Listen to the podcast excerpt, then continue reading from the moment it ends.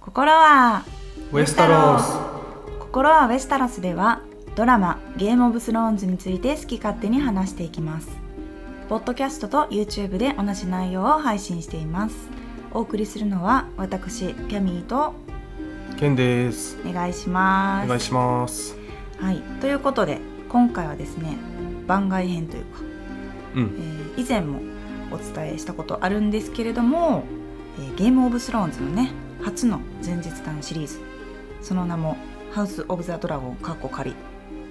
仮というかまあ現代です、ね、現代はね、はいはい、放題はまだ決まってないんですがその「ハウス・オブ・ザ・ドラゴン」についての、えー今回はキャストキャラ編ということではい前回よりもね少し掘り下げて「ハウス・オブ・ザ・ドラゴン」にさらに興味を持っていただこうということで、そうですねはい一応前回は入門編ということで、えー簡単なあらすじはいあと制作スタッフとか、うんうん、えーほんのねえっとまああとなんだいつ放送するかとか、うんそういうあのーほんのちょっとしかうん、話せてないんですけど今回は、えーもっと分かりやすいあらすじうん、アンドキャストアンドキャラうん、を紹介していきます、はいいきなりなんですがうん恒例の、いっちゃうはいゲスロニュー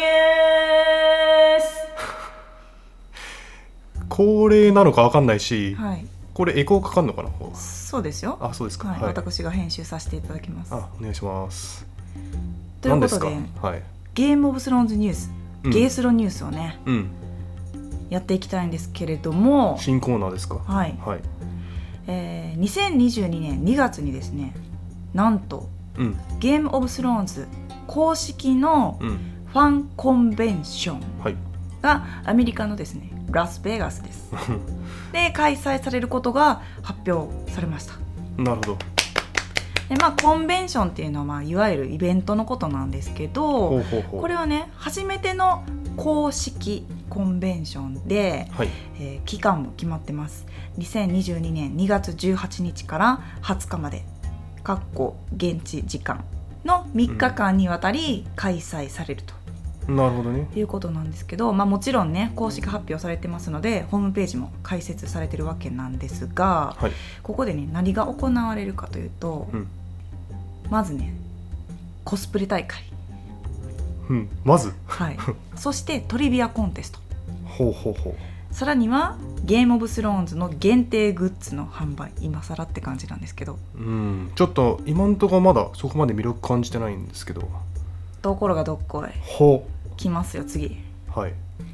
特別ゲストを招いたパネルディスカッションサイン写真会えー、まあトークショーやるみたいなおそらくこの感じではそう匂ってきますよねそんな感じが誰が来るんですか特別ゲスそトれはもう鉄の玉座さん でしょ一番もうアポ取るのはもう鉄の玉座さあんでまもああいつは来るだろうね常に空いてると思うんでね、ははいいはい空席なんで今ははいい、そうなんですよねそういう、えーコンベンション公式のねコンベンションが行われるということなんですが、うんまあこの公式ってことをねうちんょっと今かなりアピールして私話していったんですが、はい今までまあコミコンだとか、うんねそういういろんなドラマとか映画とかね、えーゲームオブスローンズに限らずさまざまな、えードラマ映画のキャストが一斉に集まるような、まあ、合同のイベントみたいなのがあったんですけど、今回のこの公式ファンベンションはゲームオブスローンズだけうんに特化したイベントなので、うんそれはねもう初めてのことなんですよね。うんあのあれですか僕あの「スター・ウォーズ」がすごく好きなんですけど、あはいはいはい。毎年ね「スター・ウォーズ・セレブレーション」って言ってね「スあターー・ウォーズ」の特化した、えーイベントはい、やるんですけどイメージ的にはそういう感じそうそれがキーポイントなんです。ほうほうそのほう「スター・ウォーズ・セレブレーション」って、まあ、私もあまりよく知らないんですけどきっとねうんそのイベントをやるたびにん何か「スター・ウォーズ」に関する新情報うんうんうん明らかになってると思うんそですよ。うあなんか新作の発表とそかう来年ボバフェットやりますよはいはいはい次これやりますよとかいろんなねこれからの計画が明かされるうんそういうのを引っ掛けてイベントをやってると思うんですけど、まあ、ここではね、えーこのゲームオブスローンズの公式ファンコンベンションのホームページにはうん書かれてはいないんですけど、うんおそらくうん同じようなニュアンスでうん何かの情報を明かすんじゃないかと、新情報はい、はいはい、それが何かおそらくですよ、うん、このタイミングでやるってことは、はいやっぱりこの「ハウス・オブ・ザ・ドラゴンうん」なんか言ってくるんちゃうかな、うーなんんか見せてくるんちゃうかなっていう新映像とかそう匂わせてません、なんか、あのこのニュースをねうん知った時に、うんまず最初に思い浮かんだのが、うんあこれ「ハウス・オブ・ザ・ドラゴン」の何かしら、あのーね、新映像公開とか、うんえー、とキャストのトークショーとか、うん何かしらやるんだなってのそうがですねピンときて。うんうんうん、っっていうのはですね、えー、と前回の入門編ではい説明というか、まあ、予想したんですけど「うんハウス・オブ・ザ・ドラゴンうん」 2022年放送うんなんですが、えー、と何月に、うんうんえー放送開始するかまだ決まってないんですよね。はあ現そうで時す点でねはいはいはいただ予想で私は、えー、と2022年の4月とか5月ってはい言ったんですけどこのファンコンベンションが2月にやるってことはうーん2月にファンコンベンションやって「ハウス・オブ・ザ・ドラゴン」の映像とかを公開して、まあ、あの予告編みたいな感はじいで,、はいはいはいでやってテンションを盛り上げたところでやっぱりその2ヶ月後ぐらい、うーん4月とか5月に放送を開始するのが、まあ、筋が通ってるというか、まあ、確かにその方がホットなね状態で、うん、そうそうそう望めるのでね視聴に、そうだね、うんちょうどいいタイミングじゃないかなというふうに思うんでやっぱり何か引っ掛けてここで、まあ、公開してくれるんじゃないかなと思ってるとこなんですが、はい、まあこれね、まあ、ラスベガスなんですよ。ちょっと日本からは特にね今コロナそうで,、なんでね、すよ行きづらいかなまあ、行けたとしてもかなりリスキーですし、まあ、まあ私たち我々日本に住んでる身としてはねうんやっぱりまあ夢のようなうんコンベンションだなというふうに一見思うんですが、はいえもしかして、うんまあ、この世の中なんでうんオンラインとかやっちゃうんじゃないおのってーなるほ思っどてるんですけどそこは別に公表されてないんですか、それね一応ね今ホームページがうんうん開設されてるんだけど、うん、あの全然情報が載ってなくてああそうのなんだまだ、まあ、決定してないことがいろいろあると思うんだけどうーんまあ、もちろんね英語のサイトですしね、うん、うん、でそれで、ね、オンライン化するかどうかは、えー、と書かれてなかったんだけど、はいはいはいまあねこの際というかねいや今コミコンとかもオンライン化してるんであそっかそっかそうそうそういやそれはぜひねあのやってほしいですしたとえ夜中の3時でもうん起きてみますよね、そうですねうん、誰来てほしいですかゲストえまあとりあえずエミリー・クラークうーんと、えーキッド・ハリントンうんピーター・ディンクリー、てかうん全員だ、よくそう考でえたすらね、まあ、生き残った人たちはもちろんですけど、まあ、ジョフリーとかねうやんっ、ぱりねあとホットパいイやホッでトタイムボーダーみあのたいななんつうのベーカリーコーナーみたいなの作ってほしいし、 ちょっと出店みたいなうん、まあ、それはねオンラインだと、ね、難しいかもしれないんですけど、まあ、その空気感だけでもねやっぱり味わいたいなと思うとこなんですが、まあ、こういう感じでね今後もゲームオブスローンズの関係したニュースを紹介していきたいと思ってます。はい、はい、それでは早速ね「うんあのハウス・オブ・ザ・ドラゴン」のうん、本題今回はキャストキャラ編なんで、ケンさんにバトンタッチして、はいはい、お送りしていきたいと思います。はい、はいえーそれではねえー、とシーズン1の主要キャストキャラを紹介したいと思うんですけど、はいその前にあの注意点というか、はいあの断っておきたいことがうんまあ、何点かあります、えー、と今から説明する内容は、はいえー、と9月24日時点のはい情報で、えー、と HBO 公式ホームページに記載されている情報をうんお伝えします、はいえーというのはですね24日時点で、えー11名のキャストが、うん、うんあのー発表されてたんですよ、うんうんでその情報をもとにこっちで台本を作っうんて、頑張ってますねははいえー25日い9月25日に新たに7名が追加で発表されましなたんとそうですでそれをね,、あのーね追加でね台本作ってもよかったんですけど、うんちょっとちょ時間がなかったのと、うんあとごちゃ混ぜというかもう情報量が多すぎちゃうので、うんうん、今回は先に発表されてた11名のみをはい説明します。わかりましたはい、あと、えーホームページの、えー載ってる情報うんで今英語しかないうんうんうんうんうんですねうんなのでそれをこちらの方で、えー、と日本語訳うんうんしてるので、はいまあ、ちょっと完璧じゃないというか、うんえーとまあ、ドラマが始まったらちょっと用語が、あの何言い方が違ってくるかもしれないわかりましたじゃあ Google 翻訳ならぬ県翻訳で今回はお送りするということで、そうですね、はいまあ、一応ね原作「炎と血」っていう本がありますからうんこれからねある程度引用して、そうですねはい、台本も書いてるという感じでいいですかね、あのそこの、えー例えばカタカナとかああなるほどなるほど名前の表記とか、うんそういうのは全部炎と血はいに合わせてます。はいわかりましたということで、えーいきます。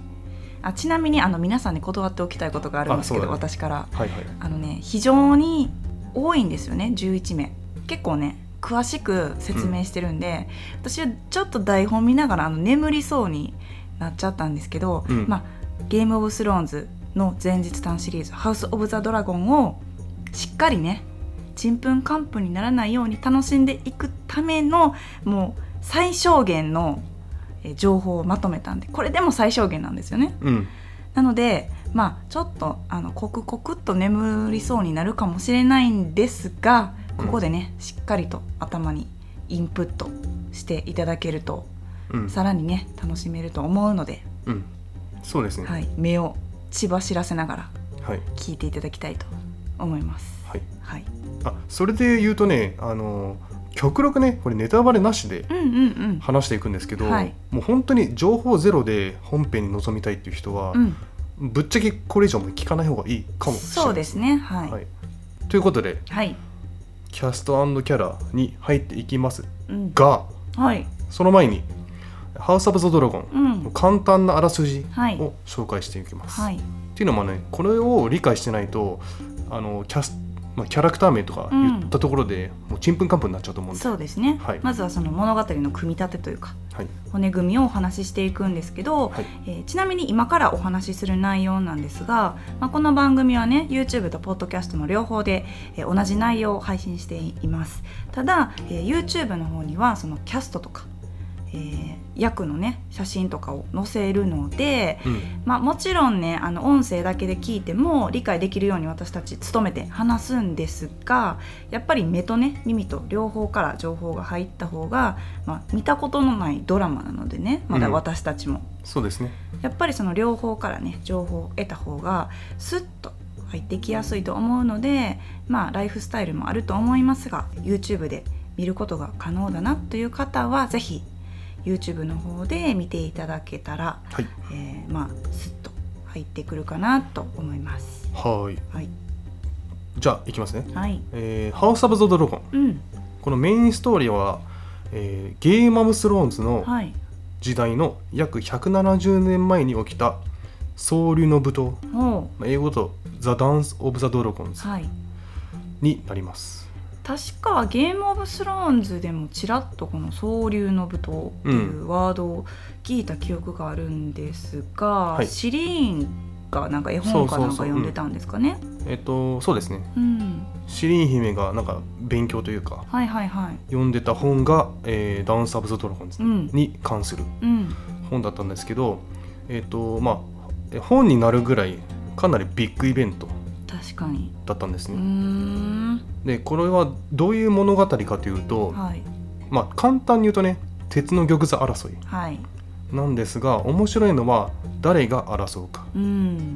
えー争うのはターガリエン同士、おまあ、しかも異母兄弟同士う、なるほどね。で戦うんですね。まはあいもうずっとターガリエンがね治めてましたからねそのうちの一つのアクシデント、ビッグイベントが総流の舞踏と、そうですね、はい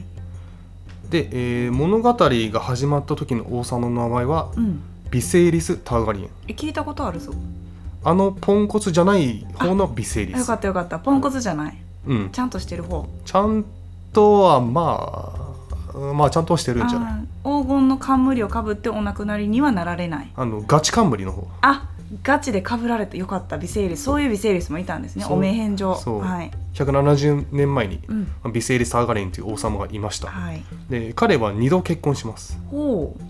えー最初の妻ううんとは女の子のうんレーニラうーんを授かりますうんで男の子は、えーいませんおーっと2番目の妻とは、うんえーまあ、何人か子供ができてうんその中には男の子のエイゴンおーが生まれましたエイゴンって名前なんかずっしりくむくるんですけど、まあ、ターガリンおなじみの名前だと思うんですけどまあだから一人目の妻には女児しかいなかっ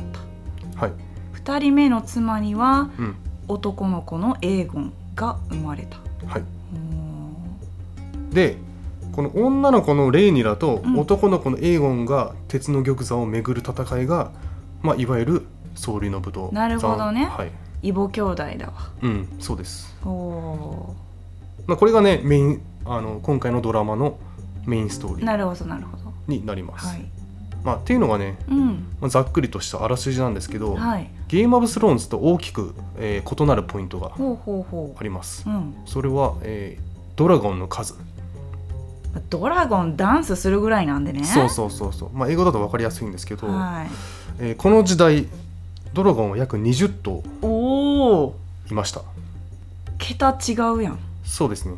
でしかもねそのドラゴンに乗れる、まあ、ドラゴンライダーっていうんですけど、はいえーたくさんいますかっけーだからゲーム・オブ・スローンズでいうと、まあ、ディナーリスと、まあ、あー最終的にジョンとか、うん うんまあ、一応夜の王とか乗れたんですけど、うん確かにまあそうですねはい、あのーこの「ハウス・オブ・ザ・ドラゴン」の頃ははいめっちゃいます、乗れる人が、すごいもう当たり前なんだうんうーんえーちなみにねすあのつい先日分かったんですけど、はいはいはいえー、と原作者うんの、えージョージ・アール・アル・マーティンが言ってたんですが「ハウス・オブ・ザ・ドラゴン」にはうん17頭のドラゴンが登場します、わあすごいはい、ちょっと見分けられるのかとかそういう疑問も、確かに確かになんか見分けがつくギザギザとかうん、鳴き声とかねあればいいんですけど首輪とかじゃない あまあそれーはないと思いまちすょっけ拍子抜けど、しそうやなドラゴン首輪しとったうら、ん、まあどうなるかはすごい楽しみなんですけど、まあでもねこの「ハウス・オブ・ザ・ドラゴン」はもうこのターガリエン家とかうんドラゴンに、うんまあ、スポット焦点が当たってるってことなんですけど、うんじゃあもうホワイトウォーカーとか、うんもう私が大好きなダイヤウルフちゃんとかはうん出てこないってことですか、ああいい質問ですねえっ、と出てこないと思いますええっていうのはね、あのーこの物語壁とかー、うんあんま関係ないあそうなだんかだらナイツ・もウォッチとかはあんま出てこないんじゃないかなうじゃあ基本キングズランディング周辺えっ、とそうですね、まうあ、んキング・ザンディングとかドラゴンストーンとかはいはいはいはい、その鉄な玉座争いをしてるんで、なるほどね、まあ、壁の向こう側とかは全然関係ない、えーまあ、それはそれで面白そうですけどねうんそうですね、うん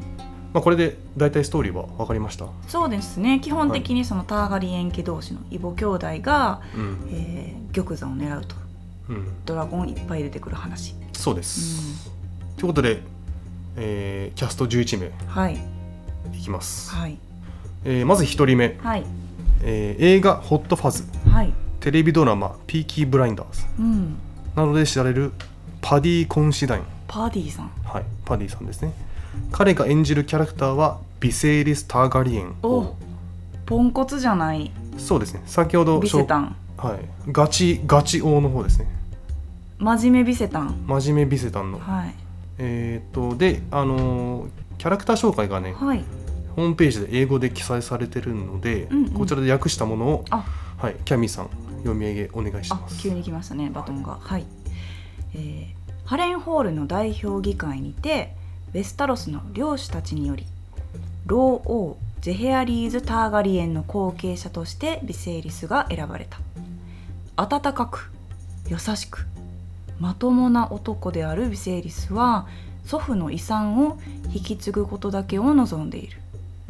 しかしゲーム・オブ・スローンズから学んだように善人は必ずしも偉大な王になるとは限らないほう点点点みたいな感じですけうど、んやっぱりまともじゃん優しく温かくうん、遺産を引き継ぐことだけを望んでる超まっとうびせたんでも最後の文ははい「前任は必ずしも偉大な王になるとは限らない偉大じゃないんやなじゃあ」と書いてあるちょっと怪しいですけどね、ノーマルなんかうんな普通みたいなパッとせえへんのかなまあどうなんでしょうねうわそれちょっと楽しみやな、はい、どういうパターンのビセタンかちょっとワクワクするなうんいやでもこのパディさん見た目すごいなんかまあ見た目だけですけど、うん、いい感じのおじさんやから良さそうな人には見えますけどねまあノーマルパディさんは人は見た目じゃないからあそうですねはい、まあ、もちろんね、まあ役作りの中でねうんどうなるかわかんないんですけど、はいいやー新しい微生物をちょっと見るのが楽しみですねあちょっと補足しますねはいえー、ちょ繰り返しになりますけどはいヴィセイリス・ターガリエンはハウス・アブ・ザ・ドラゴンの物語が始まった時の王様、まあだからロバートポジションでしょそうですねはいはいはいはい彼は2度結婚しますうん1人目の妻はエイマ・アリン、アリン家の人なんだはい、へえ女の子のうんプリンセス・レーニラ・ターガリエンうーをん授かりますはいはい男の子はいませんでした、はいはいまあえー、と正確に言うと男の子は生まれてるんですけど、うん一1日だけでうんあの力が尽きてしまったりとへえでその際ねエイマーリンも、えー、と子供を産む時陣痛で亡くなってしまいますなるほどなるほど、はいまあゲームオブスローンズでは結構このパターンはありますよねそうですね、えー、とティリオンの母親とかそうですはね、いで、えーここで大事なのは、うん男の子が生まれてこなかったことうんで男の子が生まれてこなかったからヴィセイリスは唯一の子供である女の子のレイニラを自分の後継者に任命します、おおやるじゃんうん、いい音やん今んとこそうですねうんところがどっこいはいヴィセイリスは2度目の結婚をしますで相手はアリセント・ハイタワー、ハイタワーはい、ハイタワー家のアリセントうーんでヴィセイリスとアリセントの間には、まあ、何人か子供ができるんですけど、うんえーそのうちの一人は男の子のエーゴン、いやもうこれが問題ようんだってさっきレイニラが玉座後継者任命されてたのにうんここでねうん、男の子が生まれちゃったのでそうですこれがどうなるかってことですよねそうですうん、まさにこの2人、うんレイニラとエーゴンが戦う物語がえっ、とまあメインストーリーなるほどなるほどになってきまうす、んだからどっちかというと、はいそのヴィセイリスが王様の時代の話ではなく、うんうん彼の後継者たち、うんまあ、ヴィセリスにはまあほとんど焦点が当たらず子供たちがねそうですどうねいう選択をしていくかといううんなるほどなるほどえー続きましてはい2人目、えー映画「レディープレイヤー1おおサウンド・オブ・メタルう」んうんうんえーテレビドラマ、えーモダン・ラブはいはい」などで知られるオリビア・クック、いや私好きですよオリビア・クックはいうんなんかもう結構ブレイクしつつうんうんうん、うん、ある感じですすよね、まあ、すごく美しい方なんですけど、はい、オリビア・クックが演じるのはアリセンとハイタワー。 2人目の奥さんやそうです。おーはい。で、えー紹介文お願いしあます。はい、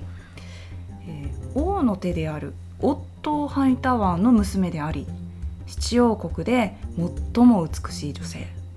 レッドキープで育った彼女は国王やその周辺の人々と親しく宮廷的な優美さと鋭い政治的洞察力を兼ね備えているありがとうございます。で今出てきたオットー・ハイタワー、ここれもキャススト決まってるので、また後々紹紹介します。このアリセンとハイタワーなんですけど、はい、えー何度も言ってる通り、彼女はヴィセイリス・ターガリエンの2番目の妻。はい2人の間にはうん男の子のエーゴンが生まれました。うんで、このエーゴンが、えー、とレイニラ・ターガリエンはいと鉄の玉座争いをすることになりまうす。んなので当然ねエーゴンとレイニラまあバチバチの関係になるんですけど、はいどっちかというとアリセントはい VS レイニラなるほどね、女の戦いの方がもっとバチバチまあ、それは見ててもおもろいわその方がうんうんいやでもこのアリセントうん最も美しい出場国で、はいそして周辺の人々と親しいうんそして政治的洞察力もうちょっと賛成気味うんかもしれないね、うーんであのすでにねえっ、と HBO 公式からうんうん写真が出てるんですけど、はいこのね衣装の色はい緑あー確かにそうですねこう結構キーポイントなんで、はいはいはいまあ、頭に一回入れといてくださいなんかその緑ってあんまりイメージがないですよねあの一応このアリセントハイタワーですけど、うんターガリエンと結婚してるわけなんで、うんまあ、なんなら黒と赤でいいじゃんって感じなんですけどうーん緑なんですよね、はい、うーんじゃあここはちょっとキーポイントということではい、また後々説明します、はいということで次いきますね、はいえー続きまして3人目、はいえーテレビドラマ「トゥルース・シーカーズうんうん」うんに出演しているエマ・ダーシーはい彼女が演じるキャラクターはプリンセス・レイニラ・ターガリエン、はいおおまあ、これでねだいぶ駒が、揃ってきますねはいまああら話が見えてきたと思うんですけど一人目の妻の娘なので、はいまあ、ビセイリス王が任命してるその人ってことですよねははいいえー、とちなみにこのエマ・ダーシーって、はい、いえーしご存知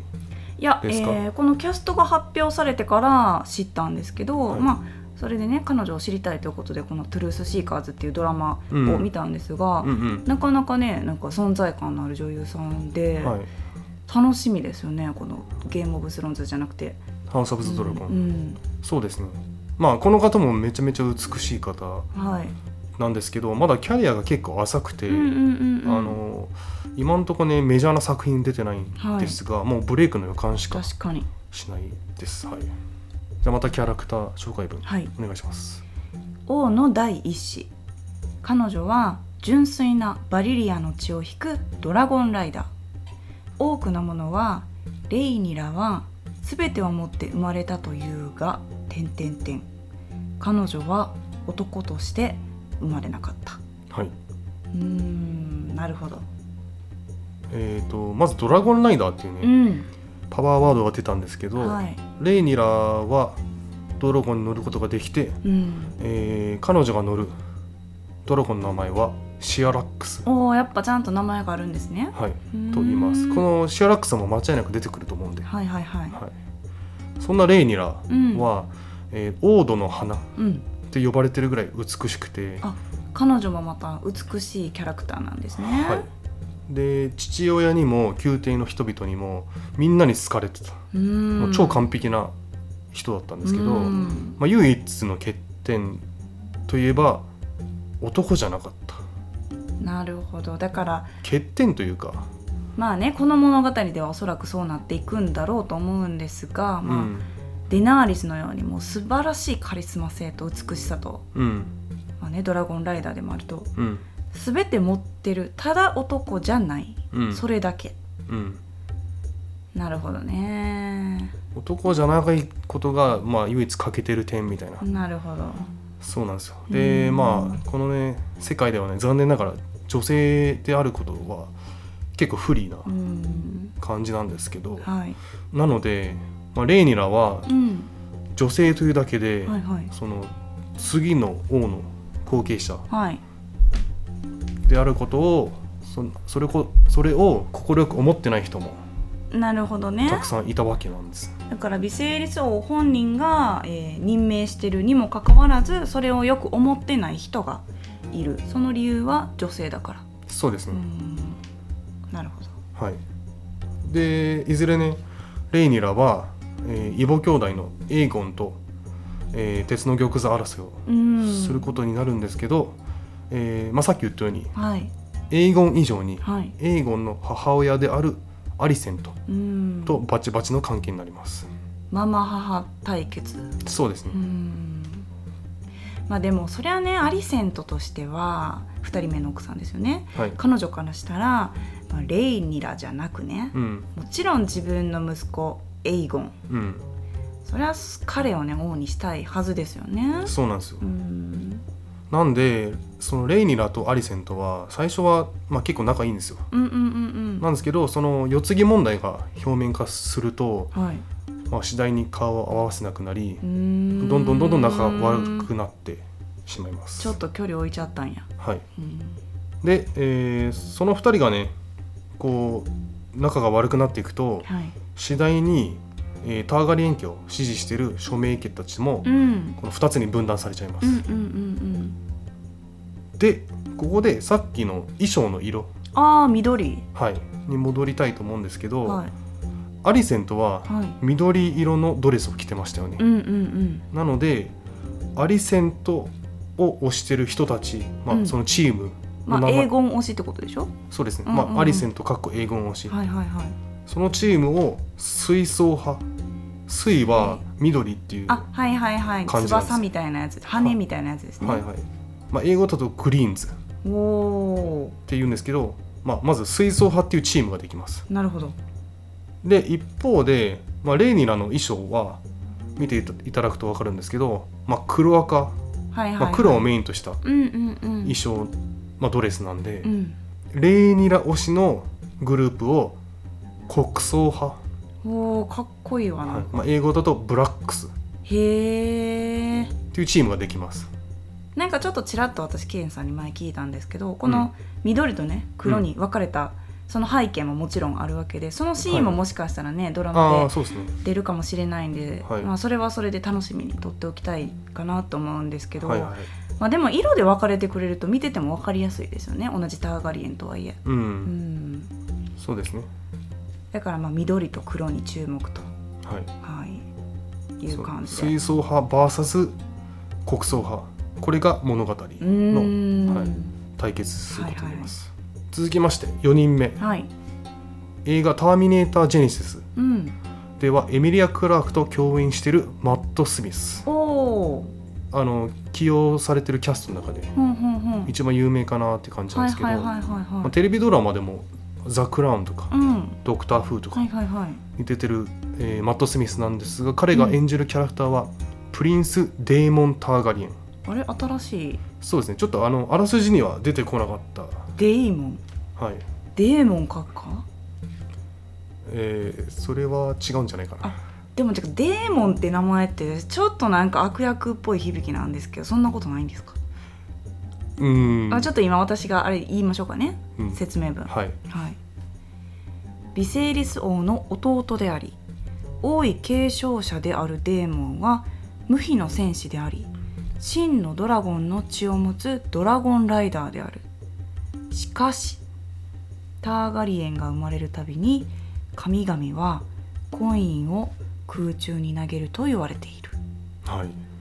なんかいろいろ怪しいですけどうわもう「しかし」ってついてるもんゲームオブスローンズで学びましたよ私なんかテリオンとベンジンおじさんだっけそう「バッツ」って言ったらその前の言葉は文章は全く意味をなさない大事なのは後半やでみたいなあ言ってたね言ってましたはいつまりうん神々がコインを投げてうん空中にねうんその表か裏かうんデーモンさんはどっちかなっちゅう話でしょこれはいそうなんですよあバリスもなんか言ってたよねうんうんうん言ってましたシねーズン8とこかなんかで言ってたんですけど、そうなんですこのデーモンはかなりねもうぶっ飛んでるキャラクターですのなる先に言ほっちゃうとど、、はいやマット・スミスやっぱそういう役が合いますもんなんいかそうですねうんでえー、とちょっとあの紹介文を順に説明したいと思うんですけど、はいはいまずねヴィセーリス王の弟でありはい王位継承者であるおおって書いてあるんですけど、うんうんうんまあ、正確に言うと王位継承者候補だったあースタニス的なそうですねうんうんうんその王位継承者って基本的に男性、うんまあ、それが基本ルールなんですけど、はいはいはいはいえっ、とヴ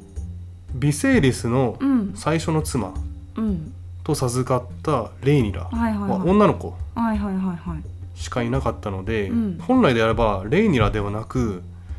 ヴィセーリスの弟はいのデーモンになる、あなるほどねそっちの選択肢もあったわけだはいなるほどなるほどでも結局微生理層がうん、レイニラを任命しちゃったからそうですね、だった候補だったっていう流れになってるとはい、ほうほうほうほうとっていうのはですね、はいあのこのデーモンはねうんもうかなり破天荒で、なるほもどうぶっね、飛んでるし、うんまあ、この人は王にふさわしくないなってっこれあかんわ言うてていう感じだったんですよ。だからまあレイニラを任命したってのもあったんだはいそんな破天荒なのそうですねもう結構すぐ喧嘩しちゃうってこともあるし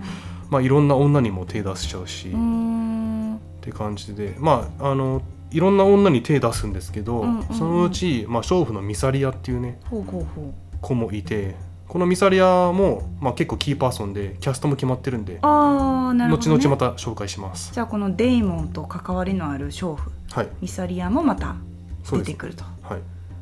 あ、なんかちょっといいポジションっぽいですよねこの娼婦もうんうーんあとねはい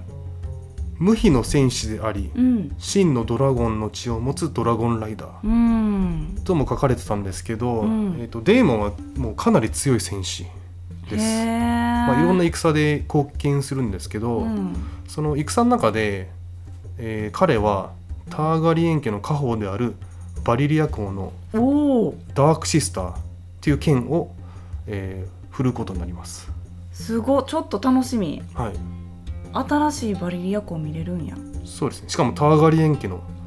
に代々伝わるやつ。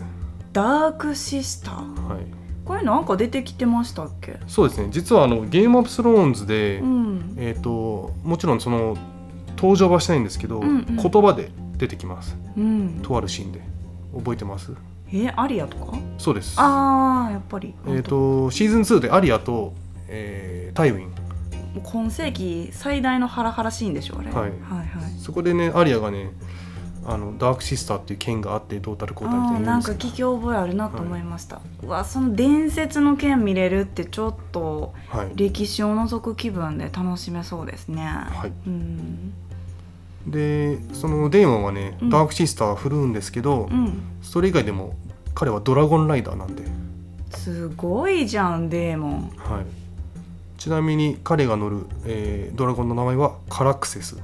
カラクセスあないかミラクシスかそれあはそうそうあのお風呂のシーンには出てこないやつなんですけど、いはいはいあのーカラクセスこれねコンセプトアートが実はもう発表されててああはいはいはいはいはい、あの SNS とかであの HBO 載のってましたはね、い載ってるんでへーまあこちらなんですけどちなみに原作読まれてるじゃないですか、はいデーモンは好きですかはいあそうなんだ破きで天す荒だけど大好きですイライラするタイプの破天荒じゃなくてちょっとうんかっこいい感じなの、そうだけどうんとねその原作「炎と血」うん、うんうんって小説じゃないからあそうかそうかなんつうの感情とかがそういうの描かれてないんうーんですあった出来事、まあ、架空の歴史書みたいな感じだからうんまあでもね結構有名な、まあマット・スミスさんが演じるぐらいなんで、うんそれなりのポジションですよねうん確実に、デーそモンうですねでまあその破天荒具合がまあカリスマっぽいというかうん人を引きつける破天荒具合だとしたらもしかしたらちょっと私の推しセンサーが今発動しましたね、うんちなみにねはい原作者のジョージ・ R.R. マーティンうんとあるインタビューでね、一番好きなターカリエン誰ですかみたいな。うん全シーズンでってこと、全、うん、そのまあシ恋リとーズで炎の歌シリーズってこと、うんうんえっ、と、とあるインタビューで、デーモンって言ってました。うわーそれなんか、興味、より湧いてきたでしょ。だってあのデナーリスよりってことうん、なんか言ってたよ。うわそれめっちゃ見たいわ今までで一番興味引きましたデーモンそうですね。まあ、あのね、かなりグレーなキャラクターです。うーんはいいじゃないい。いい、いい、いいでしょいはいいいでしょ推しセンサーが今発動してますねはい。続きまして、5人目。はい映画、プリンス・オブ・ペルシャうんなどで知られるスティーブ・トゥーさんと、トゥーさんと、トゥーさんと、さんはコアリーズ・ベラリオン公、ベラリオンはいえーまたは別名海蛇、へえまあ、英語だとザ・シー・スネークっていうんですけど、んうんうんを演じますおーちなみにねあのコアリーズ・ベラリオンはいはいはいって原作で書いたんですけど、うん、よくね英語のね映像とかうん見るとコーリスってみんな言ってんだよねコアリーズじゃなくへて、ーだからジリとギリとか、うん、そんな感じでしょサンサとサンザみたいななんか英語だとコーリス・ベラリオンって発音されてるんですけどあー原作にはコアリーズ・ベラリオンって書いてありましうたんまあそれはドラマが始まってみないと、はいね、字幕とかどうなるかわかんないんですが、このはいベラリオンってのもまた新しいですよね、はいいはい、じゃあ紹介文お願いします、ターガリエン家と同じくらい古いバリリアの血統を持つベラリオン家の領主である海蛇はウェスタロスの歴史上最も有名な公開探偵家である彼は自分の家をラニスター家よりも裕福で世界最大の海軍を要する強力な座に築き上げたはいへえなんか今までのゲームオブスローンズにはいないようなうんニュアンスの人物に感じましたがターガリエンと同じバリリアの血統を持つ、はいほうエッソスの方なのかしらえっ、とそうですねえっ、と、まあ、ターガリエン家ってもともとエッソスのバリリア地方から、うんえっ、とドラゴンストーンにうん、はい、やってきたうん、ですけどこのねベラリオン家も同じくもともとはバリリア地方にいてうエッソスに渡っあウェスタロスに渡ってくる、ん、なるほどなるほどちなみに渡ってくるのはドラゴンストーンの近い、まあ、ドリフトマークっていう島があるんですけうど、わー新しい島、はい、ちょっとそこら辺の説明を長く説明をしちゃうとうんうんうん長ったらしいのではい、またそれは別の機会うにんうんうん、したいと思います。でもこの「海蛇」っていうぐらいだから、うん、ねしかも公開探偵家ちょっと海賊っぽいのかな、そうですね海賊というかね、まあクラーケンほどではないうクラーケンほどではないかなー。んうん、いやなんか海賊というかね、まあ、船長って感じあーまっとうな海を生きる男たちそうですね、まあ、海軍のトップでもあるしなるほどなるほど、えー、と彼は世界中を旅しててへえ、あこのベラリオン家はうんラニースター家より裕福ってなってるんですけど、うんうんうんこれはねそのベラリオン家の長であるうんコアリズ・ベラリオンのおかげでうん彼は世界中をね回ってえっ、とまあエッソス地方の方からうんあとシルクとかへえあの胡椒とかほほほそういうのを、え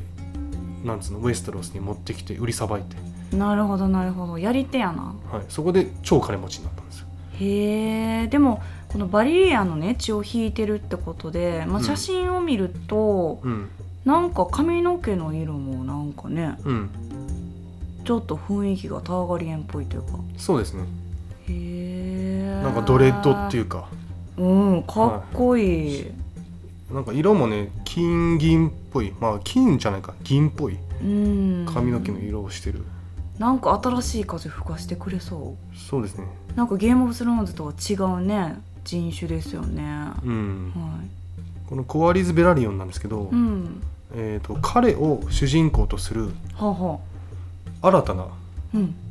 ゲーム・オブ・スローンズの前日譚シリーズ、うんまあ、ドラマですねうんが今企画されてますへえ企画段階になりますうんまだ決定じゃないんですけど、うんまあ、一部大手メディアが、えー、ともう報道してるんでえじゃあやっぱね主人公にしてもいいぐらいのキーパーソンじゃないですかうんベラリオンさんうんコアリーズそうですねうわちょっとまたもうおじさんがいっぱい出てくるけどおじさんがいいのよねこの物 語が本当にね確かにいいおじさんいっぱい出てくるのよ、またねおじさんがたくさんね出てくるんです、ちなみにね昨日発表された11名11名じゃない7名新あしくあうん全員おじさんでしたねなんかそうなんですあの写真見ておっさんじゃんって いやもう全員おっさんやったからまたちょっと見分けんのがねうん、もうハゲ具合とかねなんか髪の長さとかね見分けなあかんけどいやでもこのコラリコアリーズ・ベラリオンうんこれもまたいいおじさん具合がちょっとにじみ出てますねかなり注目キャラクターはいです続きましてはい、 6人目うんうん、映画「英国王のスピーいチ」かがでしたかテレビドラマ6人目以降のキャストは後編でお楽しみください